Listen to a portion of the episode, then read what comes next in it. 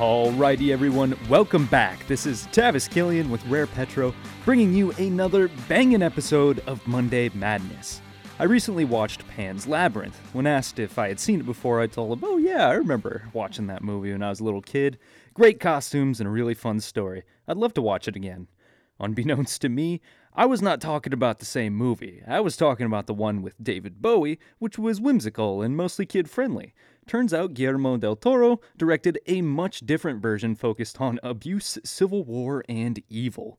A very different movie, but still one to enjoy. I was just shocked watching this one as I did not expect to see any of what was presented. But enough of that. You didn't come here to listen to a young engineer review films. That's just not what this podcast is all about. You came to hear about the biggest news and statistics in the world of energy. Let's get into it. First, of course, commodity pricing. At the time of writing this script, WTI pricing is only $79.79. It peaked at about $85 flat last Wednesday and fell to almost 80 on Friday. Now, this news may not be exactly stellar, but I'm seeing the beginnings of a short term pattern, about six months or so. Go ahead and try this activity for yourself too. Find a chart for WTI oil price and set the time frame to the past year. Back in March, it peaked at $65 before quickly falling to 60. From there, it climbed to 75 without much resistance until mid July. Then it dipped once again to about $62 before climbing to 80 by the end of October. If this is a pattern, we can expect not only volatility to increase, we can also expect the price to dip as low as $70 before once again making a steady march to maybe $90, $95 best case scenario. Again, just pure speculation from chart geometry, but we will see how this prediction pans out. Perhaps I should put my money where my mouth is and find a way to play it. Natural gas has also fallen in value. Last week it was about 540, but now it sits in the territory of 480. Unfortunately, I do not see the same pattern applying here, but natural gas is also the fuel of choice for winter, so it has that going for it.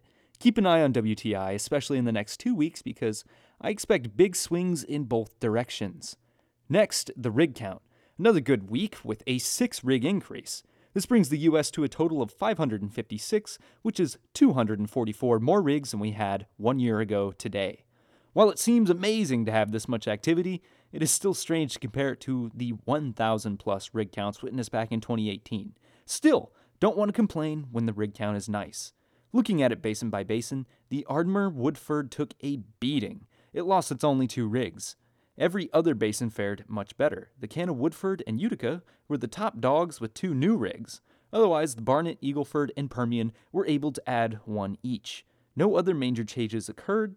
So, what does this mean state by state? Well, Texas put up 10. Yeah, that's 10 rigs. I can't think of a time where we saw another week over week change this significant. Double digits are definitely something to celebrate, so congratulations to Texas. The next best was Ohio with two, and Louisiana with one. West Virginia lost one, and New Mexico lost five. Yeah, five. The Permian is doing awesome, but only from the Texas end of things. An incredibly volatile week, but still found a way to add a good deal of rigs. Let's try to keep a closer eye on this one for the next week or so. Our last statistic is best enjoyed with a nice stiff drink and Rare Petro's weekly Thirsty Thursday report, released on, you guessed it, Thursdays. Check it out on www.rarepetro.com. If you missed it, the EIA predicted a 2 million barrel build in its most recent report. We did witness a build, but it was surprisingly small at just 1 million barrels. This is about half the magnitude we've seen in builds of recent weeks. The API also predicted a roughly 2 million barrel build, but reported wildly different results. The actual drawdown was nearly 2.5 million barrels. Builds have been the trend of recent weeks, but the past three weeks' builds have been decreasing in magnitude. Still, the president has made it known there are strategies to deal with this upcoming energy crisis, so hopefully for these commodities, they don't become too unreasonably priced for the American public. The gasoline section of the EIA's inventory report has yet to announce its results with respect to gasoline, but know that the trend is likely to continue downwards. If not this week, the next two are almost guaranteed as people travel for Thanksgiving. Gasoline prices are continuing to level out. With a slight change of two tenths of a cent, they've pretty much held steady. Is this the new market rate? Will supply and demand dictate the prices remain there? Well, only time will tell. Gasoline is still the cheapest in Oklahoma at 303 a gallon of regular, and most expensive in California at 4.65 a gallon. With global demand continuing to outstrip global supplies, it could be months before we see prices come down. Distillates and propane are not poised to do anything significant soon. These categories will likely continue to hug their lower limits. But that is it. Next, our news stories starting with OPEC falling short on production and gas prices. Each month, they plan to increase monthly production by about 400,000 barrels per day. So far, it's been going okay, but production only went up about 217,000 barrels in October. Now, there are two possible reasons for this. The first, and least likely, is that countries are continuing to suppress production in order to drive the price even higher. Yes, this is possible, but it would require a pretty insane amount of collusion. And after 2020, a lot of these countries are producing as much as they can to make up for the losses they sustained.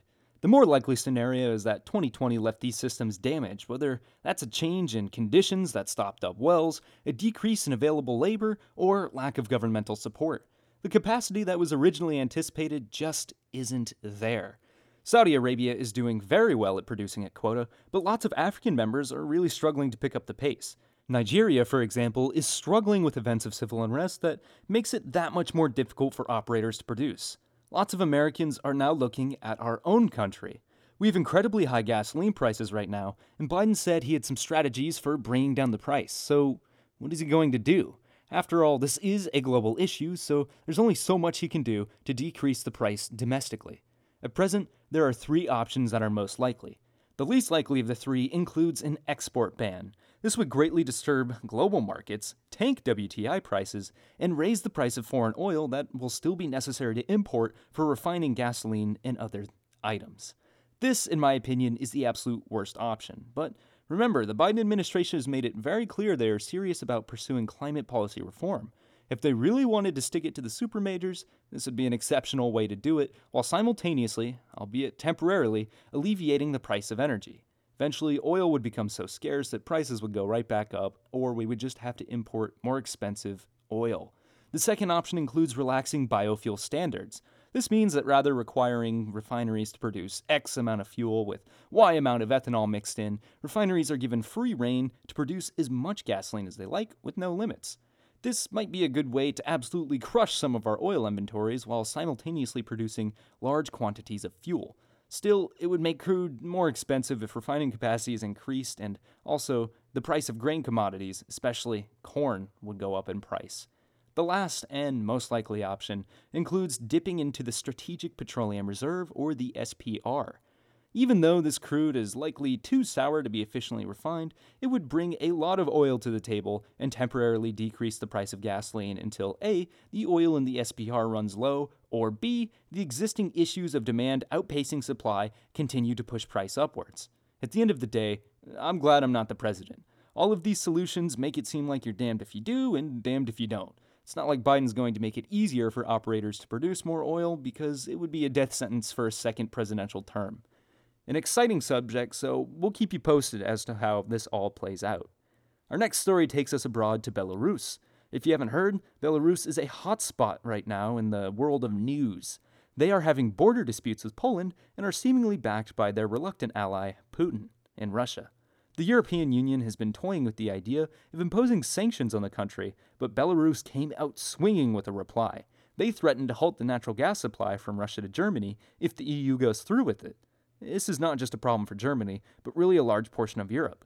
A significant amount of gas is delivered via pipeline through Belarus, and Belarus knows that winter is coming. A spokesman for Russia was quick to say, quote, Russia remains a reliable energy supporter to Europe, regardless of the actions of Belarus, and Russia's reliability as a supplier and partner in the current and future contracts cannot be called into question, end quote. This is their polite way of saying, we want no part in this and we're willing to deliver. It's up to Belarus at this point.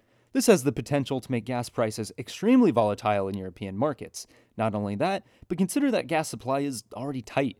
This could force prices higher for everyone. Again, lots of potential for big things, so we will be sure to keep you posted as this story develops.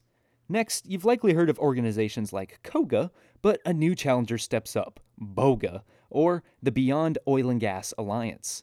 Led by Costa Rica and Denmark, the alliance is growing and adding other notable names like France, Greenland, Ireland, Quebec, Sweden, and Wales. Everyone in the alliance is aiming to immediately end new licensing for oil and gas production. Even California has somehow joined them.